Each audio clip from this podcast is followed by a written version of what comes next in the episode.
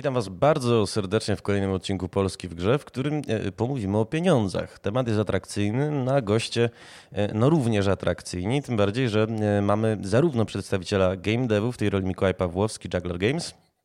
Dzień dobry. Jak i prawnika rasowego i, i klasowego, Jana Stary Brata z kancelarii Hogan Lovells. Dzień dobry.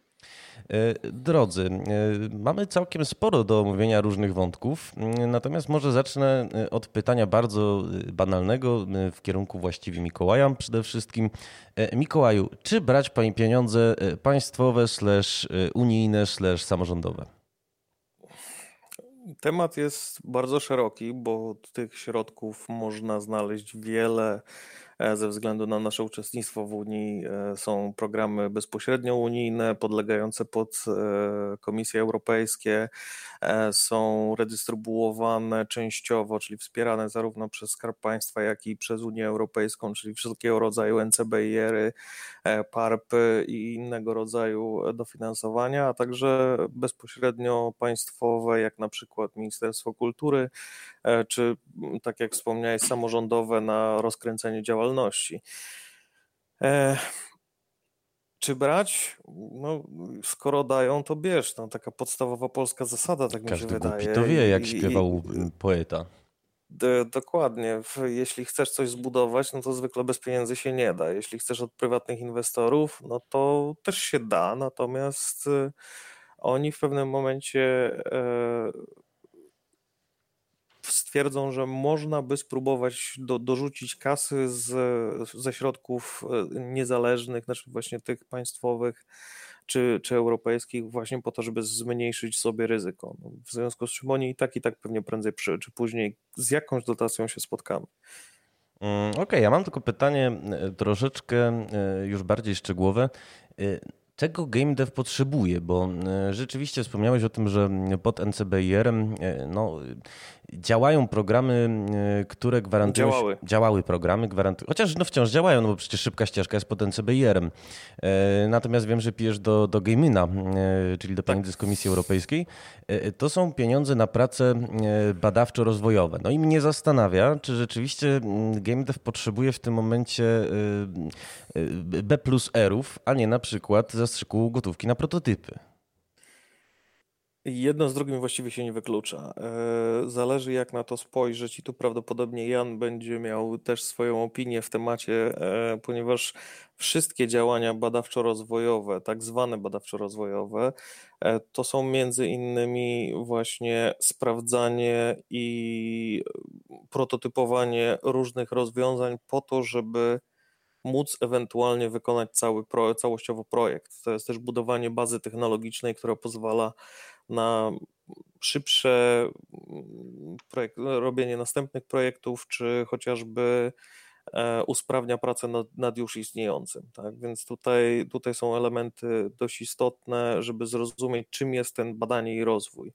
Badanie i rozwój nie jest tylko i wyłącznie całkowicie innowacyjną, nieistniejącą nigdzie na świecie e, technologią, jest, może być opierana o technologie już istniejące, a innowacyjność ma polegać głównie na tym, czy ma potencjał sprzedażowy i czy jesteśmy w stanie w ogóle wyobrazić sobie w ogóle e, taką, e, taką ścieżkę. No zresztą e, masz zarówno badania, jak i rozwój. To są dwa oddzielne tematy w samych strukturalnych funduszach.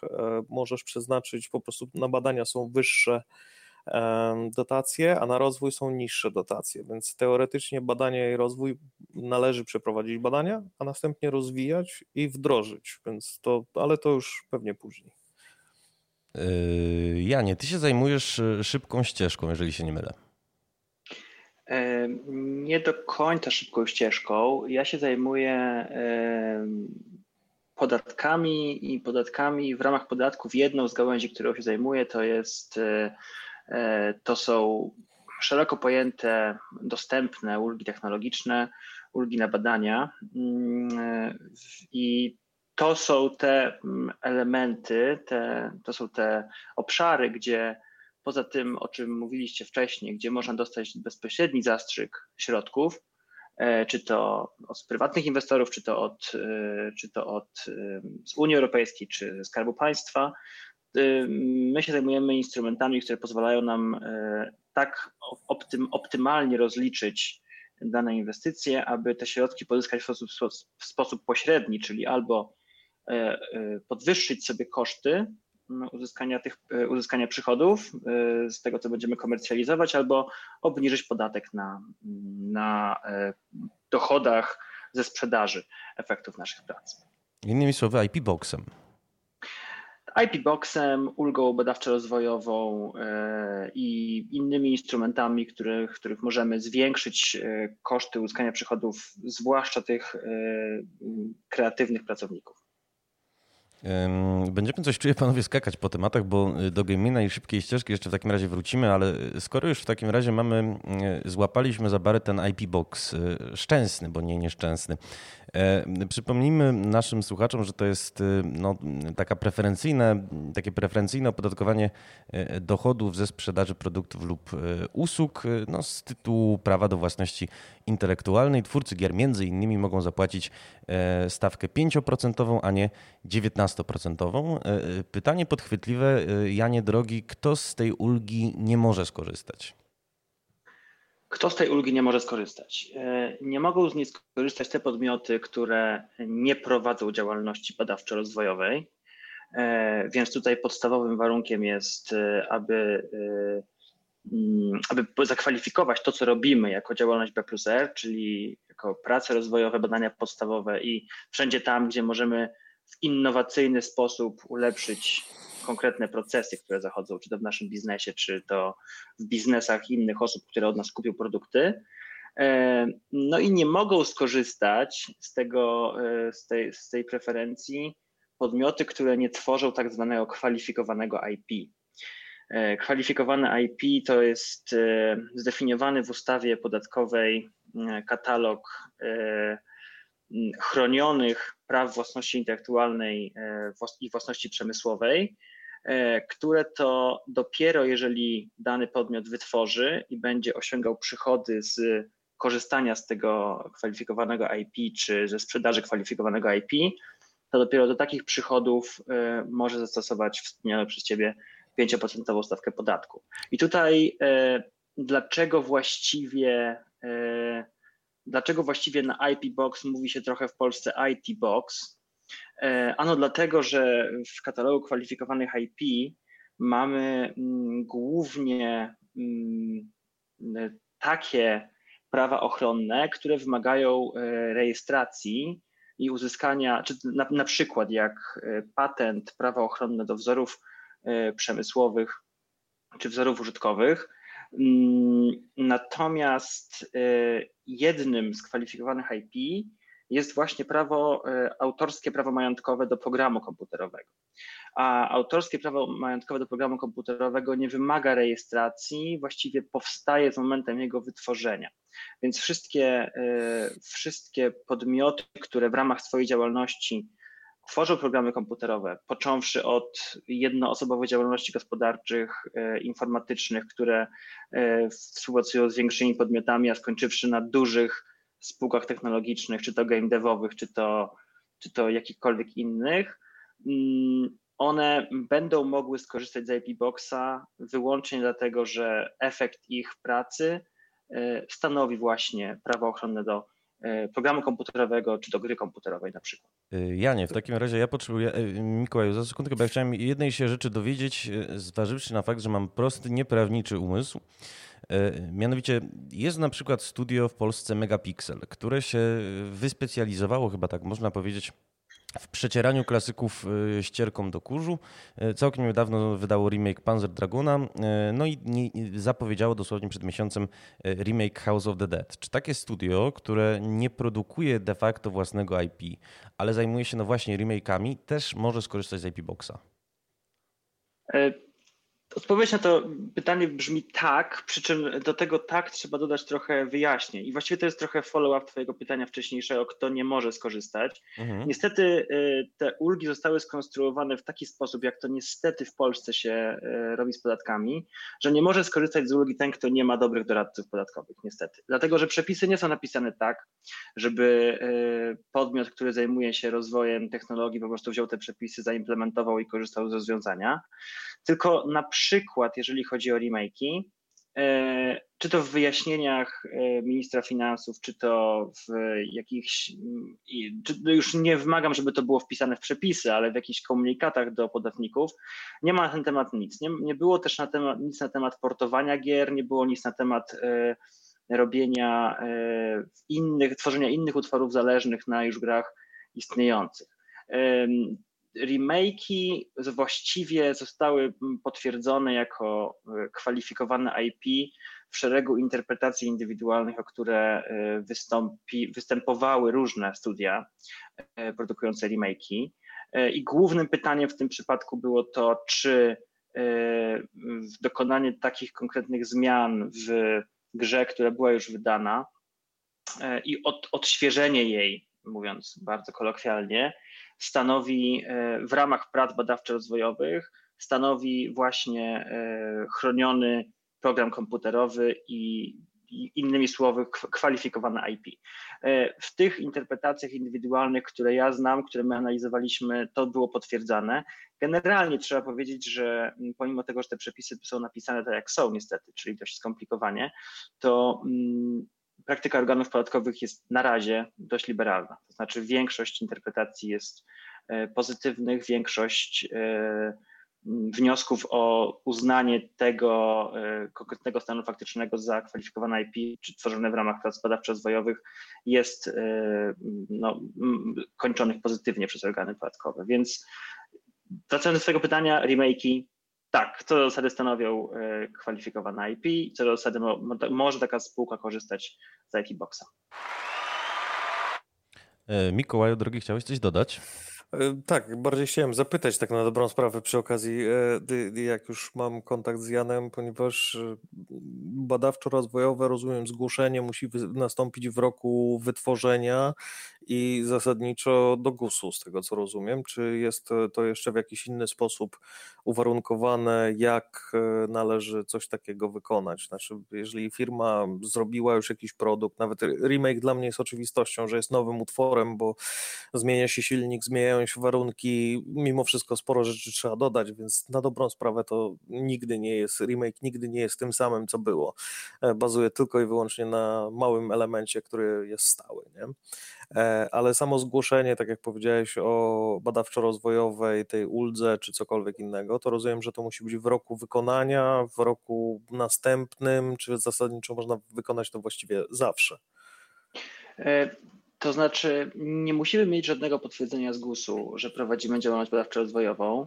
E, jeżeli pytasz o to, kiedy możemy skorzystać z ulgi B plus R, czy też z IP Boxa, to e, korzystamy z niego na koniec roku e, podatkowego, mhm. E, w którym na, na, początku podnosimy sobie koszty, rozwijamy, czy tam osiągamy przychody w zależności od tego, o której uldze powiemy. I dopiero na koniec roku podatkowego w zeznaniu podatkowym roz, rozliczamy tą ulgę.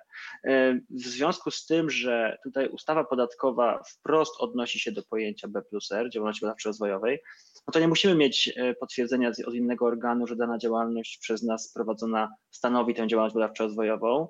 Jeżeli jesteśmy na tyle pewni, że e, nasza, że nasza konkretna działalność taką, e, to, to co wykonujemy taką działalnością jest, no to możemy poprzestać na tym.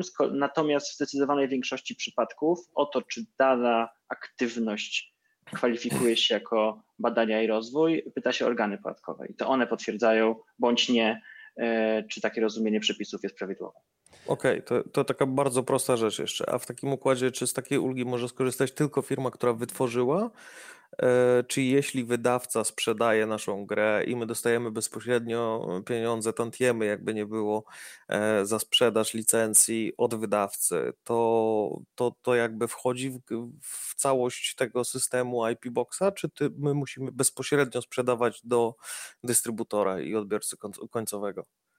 E, nie, dlatego że ten, ten wydawca nie będzie mógł skorzystać z IP Boxa a na pewno nie w takim e, kształcie, w jakim mógłby z niego skorzystać e, producent, a to dlatego, że IP Box jest tak skonstruowany, że preferuje te podmioty, które ponosiły najwięcej kosztów na e, produkcję.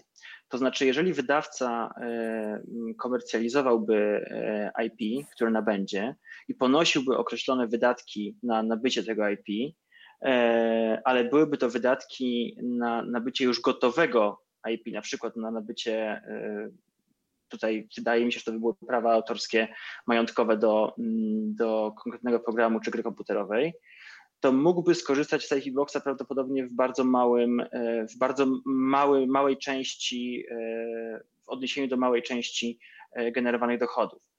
Ta ulga jest skonstruowana w ten sposób, że obliczanie tego słynnego wskaźnika Nexus, czyli tego wskaźnika, który mówi, do jak dużej części osiąganego dochodu możemy zastosować e, tę 5% stawkę podatku, e, jest e, w, ty, w obliczeniu wskaźnika największą uwagę mają koszty ponoszone prze, na wytworzenie danego IP, czyli koszty, czyli na przykład przy, dlatego też IP Box jest tak popularny wśród branży IT, że wykazanie tych kosztów jest stosunkowo proste, to znaczy to są najczęściej wynagrodzenia e, pracowników czy kontraktorów, których angażujemy w wytworzenie danej, danego oprogramowania. E, I, to, i te, pula tych kosztów technologicznych w tym przypadku jest stosunkowo mała. E, czekaj, czekaj, Janie, ja mam jedno pytanie. Muszę ci się wtrącić, bo mówisz, że wykazanie tych kosztów jest proste, no ale co, z, co w przypadku, kiedy studio na przykład, i jest to sytuacja coraz popularniejsza, y, tworzy jakąś grę w koprodukcji albo na przykład zleca outsource podmiotom zewnętrznym. Mhm.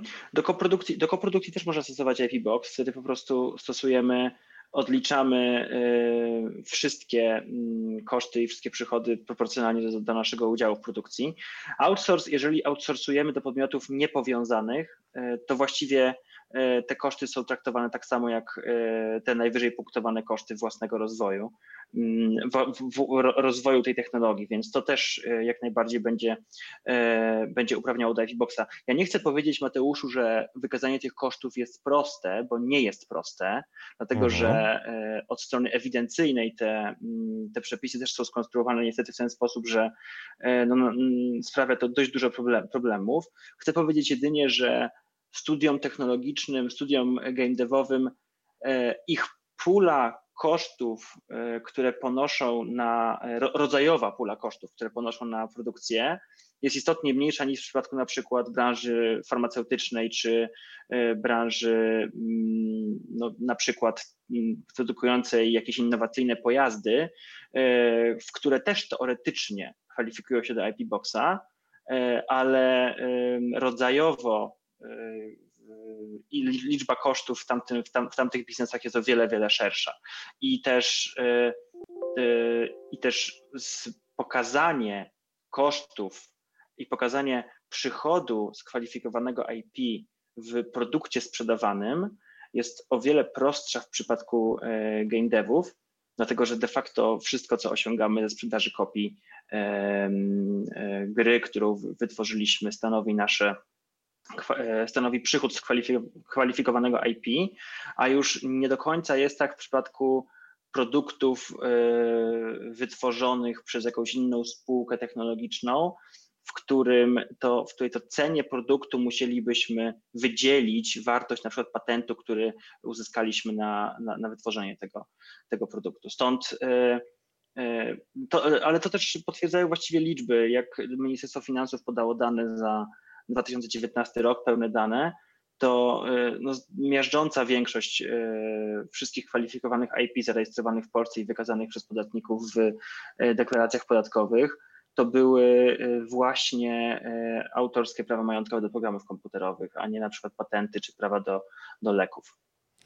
Yy, rozumiem, natomiast yy, panowie, ponieważ yy, wbrew pozorom całkiem sporo rozmawiamy o IP Boxie, a tu jeszcze tematy się piętrzą kolejne, chciałbym przejść do elektryzującego, myślę, sporą część branży gamingu. I tutaj pytanie do Mikołaja, który na początku rozmowy się trochę wcielił w adwokata tego programu. Mikołaj, czy ty grałeś w Cyberpunka 2077? Miałem przyjemność na właściwie trzech platformach. Na których? Głównie PC, PlayStation 4 i 5. Mm, rozumiem, a powiedz mi, y, jakie wrażenie wywarły w tobie mm, te, to, to żywe, otwarte miasto o wielkiej skali oraz seamless multiplayer, które no, musiały pojawić się w Cyberpunku? Pytasz troszeczkę złej osoby, wiesz, bo ja zważywszy na to, że zaczynałem jako tester, to analizuję w bardzo dużej części technologię i to, w jaki sposób można ewentualnie odtworzyć to, co w danej grze widzę. W związku z czym e, ja tu złego słowa nie powiem.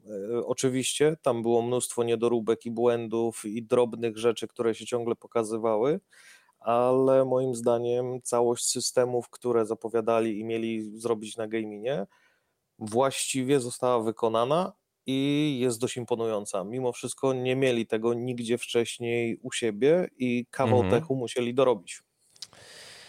Wiesz co, mm, pytam troszkę dlatego, że e, wróciłem sobie na okoliczność naszej rozmowy mm, do wyników e, Gamina z 2016. I rzeczywiście pamiętam, że e, w tym 2016 to był no można chyba powiedzieć, e, nie stroniąc od wielkich słów, przełom. Naszym słuchaczom może przypomnę, że w wyniku lobby e, Stowarzyszenia Polskie Gry rzeczywiście wprowadzono program, no, który miał pompować sektorowy. polską. Tak jest, sektorowy.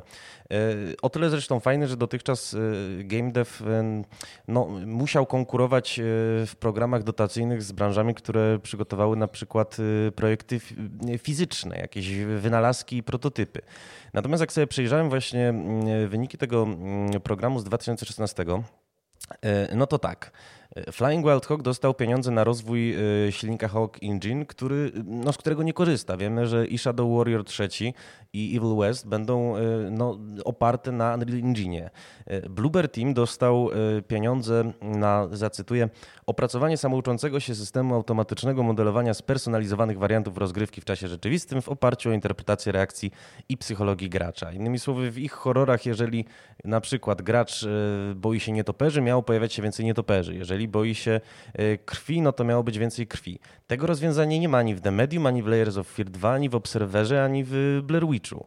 E, Drew Distance z kolei miało mm, wprowadzać do swoich gier technologię Real World e, Data też tego nie widać. Serial Cleanerze rzeczywiście mm, był taki motyw, że chyba pogoda za oknem wpływała na, na pogodę na mapie, no ale to jest drobny niuans. Nie wiem, czy wart e, milionów z Komisji Europejskiej. Zastanawiam się właśnie, czy e, gaming skutkuje jakąś rzeczywistą zmianą i, i rzeczywistym opracowaniem systemów, rzeczywistym opracowaniem technologii, które są w polskim game devie wykorzystywane.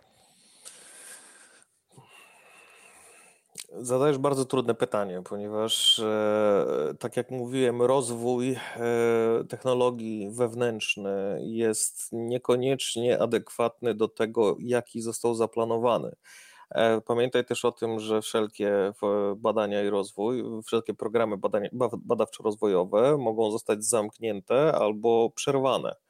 E, w związku z czym mm, no, badanie nie wyszło, próba założenia, te założenia były e, na papierze słuszne, natomiast e, zostało, nie, nie zostało zrealizowane do końca. Te programy można mimo wszystko kończyć wcześniej, bez wielkich konsekwencji potencjalnie. Oczywiście wykazanie tego jest naprawdę mm, trudne. E, to znaczy, wybacz, wejdę słowa. Akurat w przypadku hogów to wcale nie musi być trudne, bo ja pamiętam, że gamina można również przerwać w momencie, kiedy się pojawi e, na rynku technologia, która mm, no, e, przewyższa ten projekt. Po prostu nie, nie, nie trzeba kontynuować prac, bo jest już dostępne coś, co jakby nie ma sensu po prostu ładować dalej pieniędzy i, i pracy ludzi w projekt, który no, będzie wsteczny w momencie premiery. Owszem, natomiast zależy od tego, na jaki temat e, wybrałeś i jaki temat opisałeś i, i na jakie, na, na, co środki pobrałeś, tak? No bo troszeczkę rozwój silnika jest bardzo e, elementarną elementem, który bardzo, bardzo może wpłynąć na e, technologię wewnątrz firmy. Natomiast wykazanie rzeczywiście, że jest coś, co w sumie to spełnia, co tam zakładaliśmy, no to, to, to, to jest banał. E, w przypadku tego, co mówiłeś o e, Blueberze, no zasadniczo nie widziałem żadnych pluginów ani licencji na, na, na, tego typu rozwiązanie, e, w związku z czym oni albo kończą, albo oddają pieniądze. Więc wiesz, czy, czy wdrożenie zostało zrobione? Prawdopodobnie musiało zostać zrobione, bo to też jest sprawdzane. E, więc tutaj główną zaletą według mnie Gamina jest przede wszystkim to, że do nowych programów sektorowych, znaczy nie sektorowych, tylko tych z kolejnej perspektywy, trafią elementy związane z tematyką, nawet do naj, najnowszej szybkiej ścieżki, która była, trafiły rzeczy z tematyką. Yy, przerwało cię? też nie było. Jeszcze raz, powiedziałeś do najnowszej szybkiej ścieżki, natomiast mieliśmy. Przepraszam. Yy, e... problem z internetem. E, do, do najnowszej szybkiej ścieżki doszły tematy związane bezpośrednio z sektorem growym, dzięki czemu można pisać wnioski dotacyjne pod e, tematy, które tam się znajdują. E, wcześniej w szybkiej ścieżce właściwie nie było się pod co zupełnie połączyć do momentu, kiedy nie wszedł gaming i zasadniczo zrobił dość dużo dobrego w tych programach ogólnych nawet. A powiedz mi, skoro już rozmawiamy o szybkiej ścieżce, to taki wtręt, bo e, też naszym słuchaczom powiem, że to jest, e, to jest dotacja na prace badawczo-rozwojowe. Projekty muszą być innowacyjne i realizowane poza województwem mazowieckim. Natomiast NCBR wprowadził takie zabezpieczenie. Postanowiono, że jeżeli wpłyną wnioski mm, opiewające na 500% budżetu programu, to zamykają nabór po 7 dniach. Natomiast to 500% y, y, było już w 5 dni. Dwa dni później E, no to te wnioski opiewały na y, niemal 3000% budżetu, to znaczy 5,8 miliarda e, kontra 200 milionów e, budżetu. No i poszło rzeczywiście w ten program kilkadziesiąt spółek z game devu, trzy z nich, to znaczy Game Ops, BTC Studios i Cool to Play, nawet o tym poinformowały Wespi, uznały, że to jest informacja cenotwórcza. Pytanie, dlaczego ten termin skrócono i, i czy to było właściwie. No, już prawo rzymskie nam mówi, że nie łamie się zawartych umów. Dlaczego więc to zrobiono? Umów należy mm, dotrzymywać na, do, na dobrą sprawę, z tego co, co mi wiadomo, to NCBR ma prawo do zmiany regulaminu w każdym momencie. E, prawie, że prze, przed rozpoczęciem. Nie? W momencie, kiedy jest umowa zawarta, to wtedy już troszeczkę to inaczej wygląda. E, o co chodzi? Tak naprawdę chodzi tylko i wyłącznie o to, że wiadomo było, że to jest ostatni rzut przed prawdopodobnie ze względu na sytuację 2022 rokiem, kiedy zostaną utworzone nowe, nowe perspektywy unijne E, I wszystkie projekty, zarówno z Gamina, jak i szybkie ścieżki wcześniejsze, zostały złożone jeszcze raz, a nuż się uda. Oczywiście firmy, które wspomagają pisanie wniosków i tak dalej, wiedziały o znowu, bo regula że regulamin się zmienił, w związku z czym no, natychmiast e, przygotowywały się do tego, żeby jeszcze przed otwarciem mieć gotowy wniosek i tylko go złożyć. Także no, wydaje się to trochę dziwna sytuacja. Z drugiej strony, w zeszłym roku e, też podchodziliśmy do jednego z programów.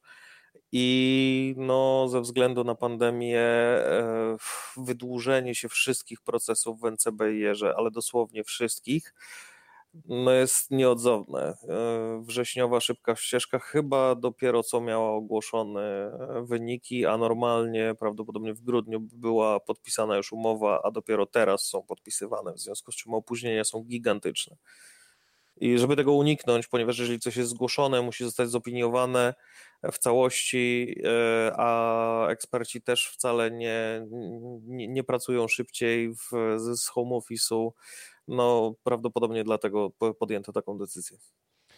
E, znów skoczę po tematach. Janie, e, rozmawiamy o gaminie, rozmawiamy o IP Boxie, rozmawiamy o szybkiej ścieżce. E, pamiętam jak Gamin wchodził w 2016 i miałem okazję wówczas zamienić parę słów z Tomkiem Grochowiakiem z MoaCube. I on mi naczekał, że to jest program, który dyskryminuje indyków. To znaczy dyskryminuje Częściowo dlatego, że była wysoka kwota minimalna dotacji, to jest 500 y, tysięcy złotych, y, którą trzeba było y, uzupełnić o wkład własny, również wcale nie mały. Natomiast przede wszystkim narzekał, że oni chcą robić gry, a niekoniecznie się, powiem kolokwialnie, babrać w papierkologii, że poziom biurokracji jest bardzo duży. No i chciałem się zapytać, jak wielu się do waszej kancelarii zgłasza twórców gier i czy rzeczywiście wymaga to takiej żmudnej, biurokratycznej pracy, o którą się łatwo potknąć? Tak. Y, twórcy gier, którzy się do nas zgłaszają, to są najczęściej ludzie, tak jak powiedziałeś, którzy chcą robić biznes, którzy chcą generować wartość dodaną, y, a nie zajmować się papierami. I y, jeśli już mają zajmować się papierami, to chcą, żeby to było E, no, możliwie w jak najmniejszym stopniu uciążliwe dla ich biznesu. To jest całkowicie zrozumiałe, bo na tym, e, bo na tym przecież polegają, na tym przecież polegają, na, na, na tym polega prowadzenie działalności. To, co ja jedynie mogę powiedzieć, ja nie, nie chcę brzmieć tutaj jako malcontent i jako krytyk tych programów, które mamy obecnie, e, no bo one są czymś dobrym, no, można się zastanawiać, czy prowadzonym o czasie, czy nie za późno. E, natomiast no niestety prawda jest taka, że nasze prawo podatkowe czy inne procedury, w ogóle procedury administracyjne u nas w Polsce należą do jednych z bardziej skomplikowanych w całej Unii Europejskiej.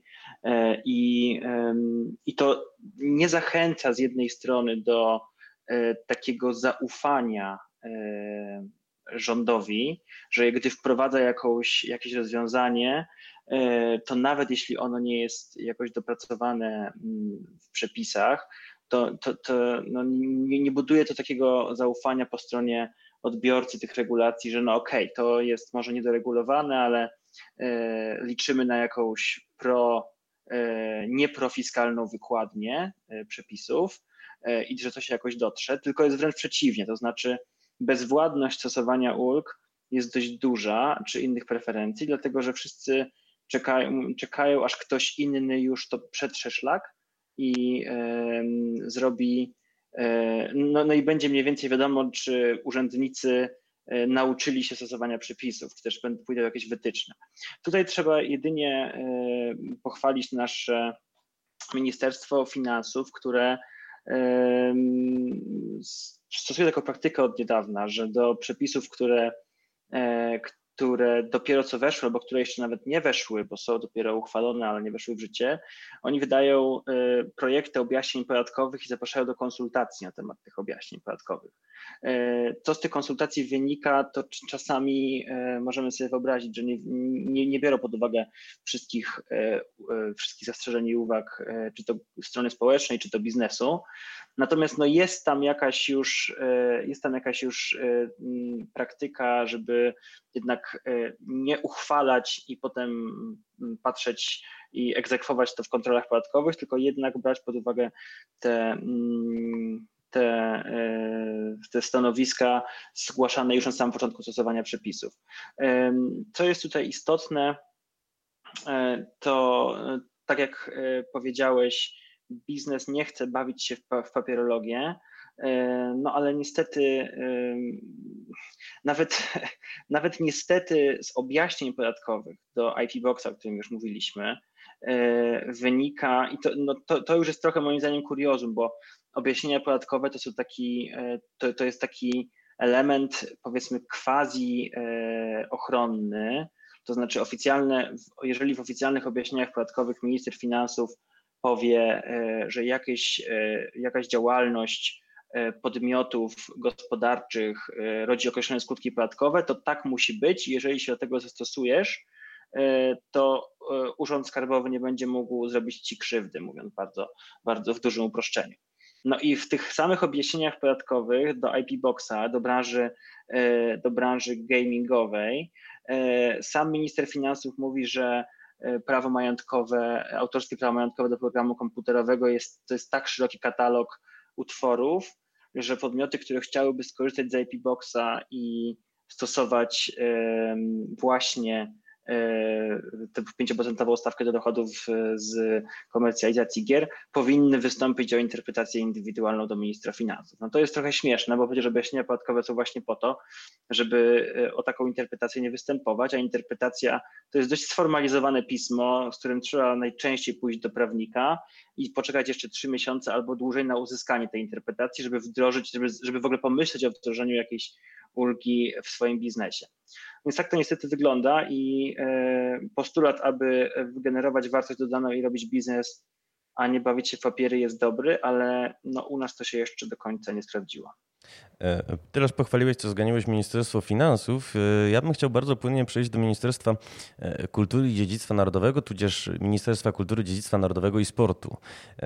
Piję tutaj, i to raczej będzie kwestia dla Mikołaja, do rozwoju sektorów kreatywnych. Żebyśmy mieli jasność, bo muszę też pewną introdukcję tutaj poczynić. Mm, pod auspicjami MKIDN e, no, właściwie sporo inicjatyw fajnych w ostatnich latach e, zostało zorganizowanych dla game devu. Myślę tutaj i o e, konferencji Mastering the Game, i o dorocznych nagrodach ministra kultury o które się również twórcy gier mogą przecież ubiegać i, i ich laureatami byli między innymi Bici czy, czy organizatorzy PGA.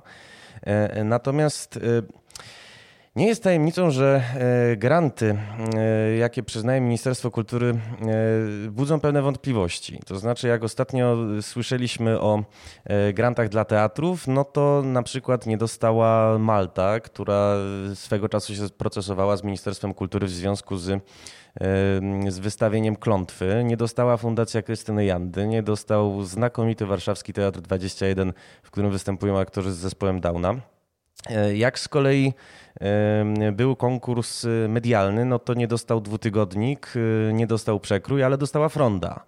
E, no i troszeczkę patrząc na to, co się w tym roku y, dzieje, jeżeli chodzi o rozwój sektorów kreatywnych, no widzę takie wzmożenie słowiańsko-narodowo-patriotyczne.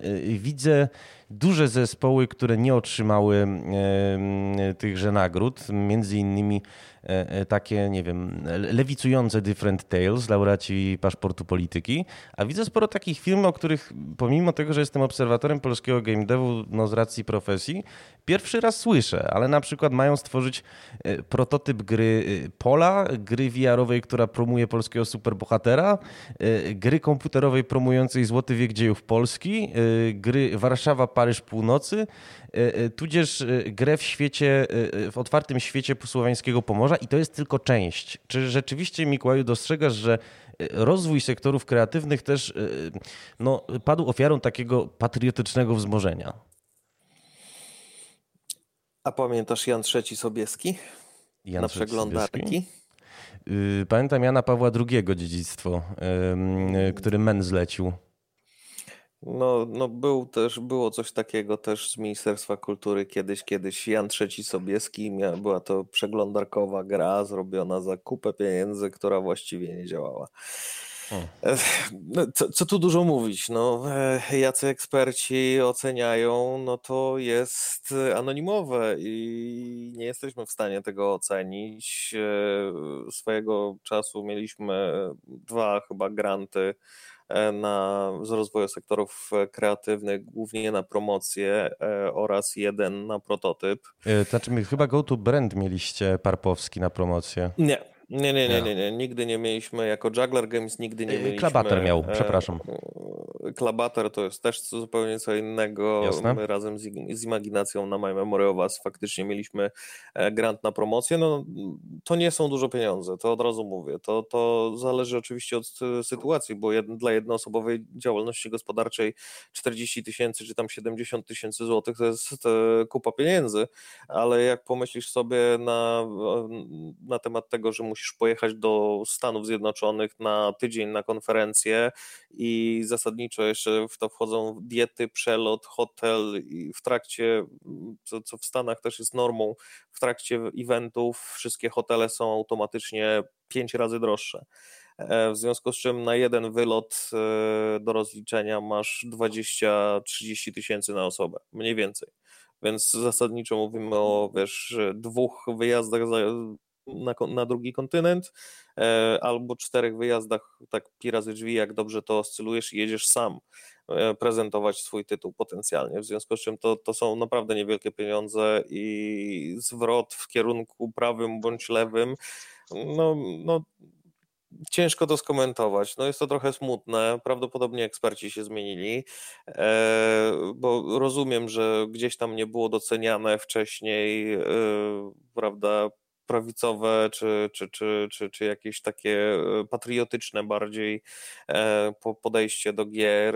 Natomiast to jest chyba złudne e, marzenie ministra, Ministerstwa Kultury o tym, że da się sprzedać na świecie właśnie ten Paryż Euro, Euro, Europy Wschodniej, czyli grę o Warszawie. Oczywiście, że pewnie się da, ale nie, nie jest to koniecznie powiedziane, że trzeba to promować bezpośrednio w taki sposób. Ubisoft zrobił przecież e, grę o wikingach, a nie jest z Norwegii.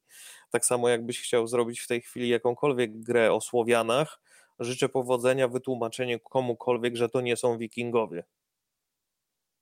No to się, e, to, to, to o czym mówicie wpisuje się w tą zaplanowaną e, wymianę elit robioną teraz ze strony kulturalnej, ale do mnie, znaczy rozumiem jakoś przyświecający cel, E, temu, znaczy o ile go rozumiem, gdzieś tam go dostrzegam, e, pewnie nie pochwalam, natomiast do mnie o wiele bardziej przemawiałoby takie trochę bardziej wyrafinowane lokowanie polskiej kultury e, w utworach, jakimi są gry komputerowe. Nie wiem, czy na pewno pamiętacie, w którymś Wiedźminie, nie wiem, czy to był trzeci, czy drugi, był sidequest z dziadami. Trzeci, tak. To, tak. To, to, no to, to coś takiego jak spotykasz, to od razu ci się E, od razu się łączą kropki mówią, ok, chłopaki zrobili coś ciekawego. Ja nie, nie wiem, jak to było sprzedane w wersjach e, anglojęzycznych, bo akurat e, ja grałem w polską. Natomiast no, to jest na pewno tak, taki sposób zachęcania twórców, żeby tworzyć tego typu, tego typu nawiązania do literatury czy do naszej kultury. To jest droga, którą powinniśmy iść, a raczej nie targetowanie i targetowanie tych na siłę wspierających czy promujących słowiańskość czy polskość produkcji. Y, y, to znaczy, mm, pamiętam jak swego czasu premier Morawiecki występował na y, forum ekonomicznym w Krynicy, nazywanym z odczuwalną przesadą polskim Davos i właśnie życzył sobie, żebyśmy, żeby game dev tworzył adaptację Sienkiewicza czy Hitlera, Natomiast też mi się wydaje, że nie tędy droga. To znaczy, gry rzeczywiście, czy kultura cyfrowa szerzej, mogą być instrumentem dyplomacji kulturalnej, pokazującym, prezentującym Polskę jako właśnie kraj nowoczesny, kraj, w którym powstają e, no, produkcje, które wyznaczają wyznaczają trendy, które mm, są doceniane na całym świecie i, i to jest wartość sama w sobie. Niekoniecznie musi być tak, że y, czegoś jest resztą, bo to jest chichot historii, słuchajcie. Pamiętam, że e, swego czasu Ministerstwo Kultury e, proponowało e, ulgi dla tak zwanych gier kulturowych. Nikt z tego ostatecznie nie wyszło. Natomiast no, pomimo tego, że ministerstwo tłumaczyło, że to są rozwiązania na wzór francuski czy niemiecki, no to właśnie kilku twórców, między innymi Adrian Chmielarz, dość głośno wyrażało obawę, że e, gry będą dostawały pieniądze za to, że się toczą w Pasierkowicach, a nie w Los Angeles. Znaczy Mateusz, tutaj troszeczkę cię zdziwię, bo test kulturowy i ulga kulturowa istnieje, e, z tego co mi wiadomo, tylko że niekoniecznie w takim stopniu, jak e, się spodziewano tego tu ja nie możesz mnie poprawić, bo, bo, bo, bo, bo wiem, że producenci filmowi na pewno testy kulturowe przechodzą i jest to jakiś bardziej ogólny e, projekt, gdzie można uzyskać e, zwolnienia podatkowe, tak na dobrą sprawę. E, ale jeśli się nie mylę, to te zwolnienia są za na przykład zatrudnianie polskich pracowników, wykorzystywanie polskiej muzyki i tak dalej. Ja nie też mnie poprawię, jeśli się mylę. Tak, y, tak, one są, one są bardziej na, na angażowanie tutaj rodzimych naszych, y, naszych twórców. Y, natomiast słuchajcie, ja naprawdę nie miałbym nic przeciwko, żeby jakieś studio stworzyło super produkcję w dobrym słowiańskim stylu, czy to z nawiązaniami właśnie do naszych tutaj rodzimych, e, nie chcę powiedzieć wartości, tylko że, e, tylko, że to powinno być, e, to powinna być po prostu oddolna decyzja tego studia, być może delikatnie mogła być zachęcona pośrednio, to znaczy od tej strony już jeżeli to będzie sukces, to będziesz miał lepsze warunki być może opodatkowania tych dochodów, natomiast nie chyba w taki sposób, żeby bezpośrednio wstrzykiwać pieniądze w produkcje, które mogą być po prostu jedną wielką klapą od strony, od strony czysto biznesowej.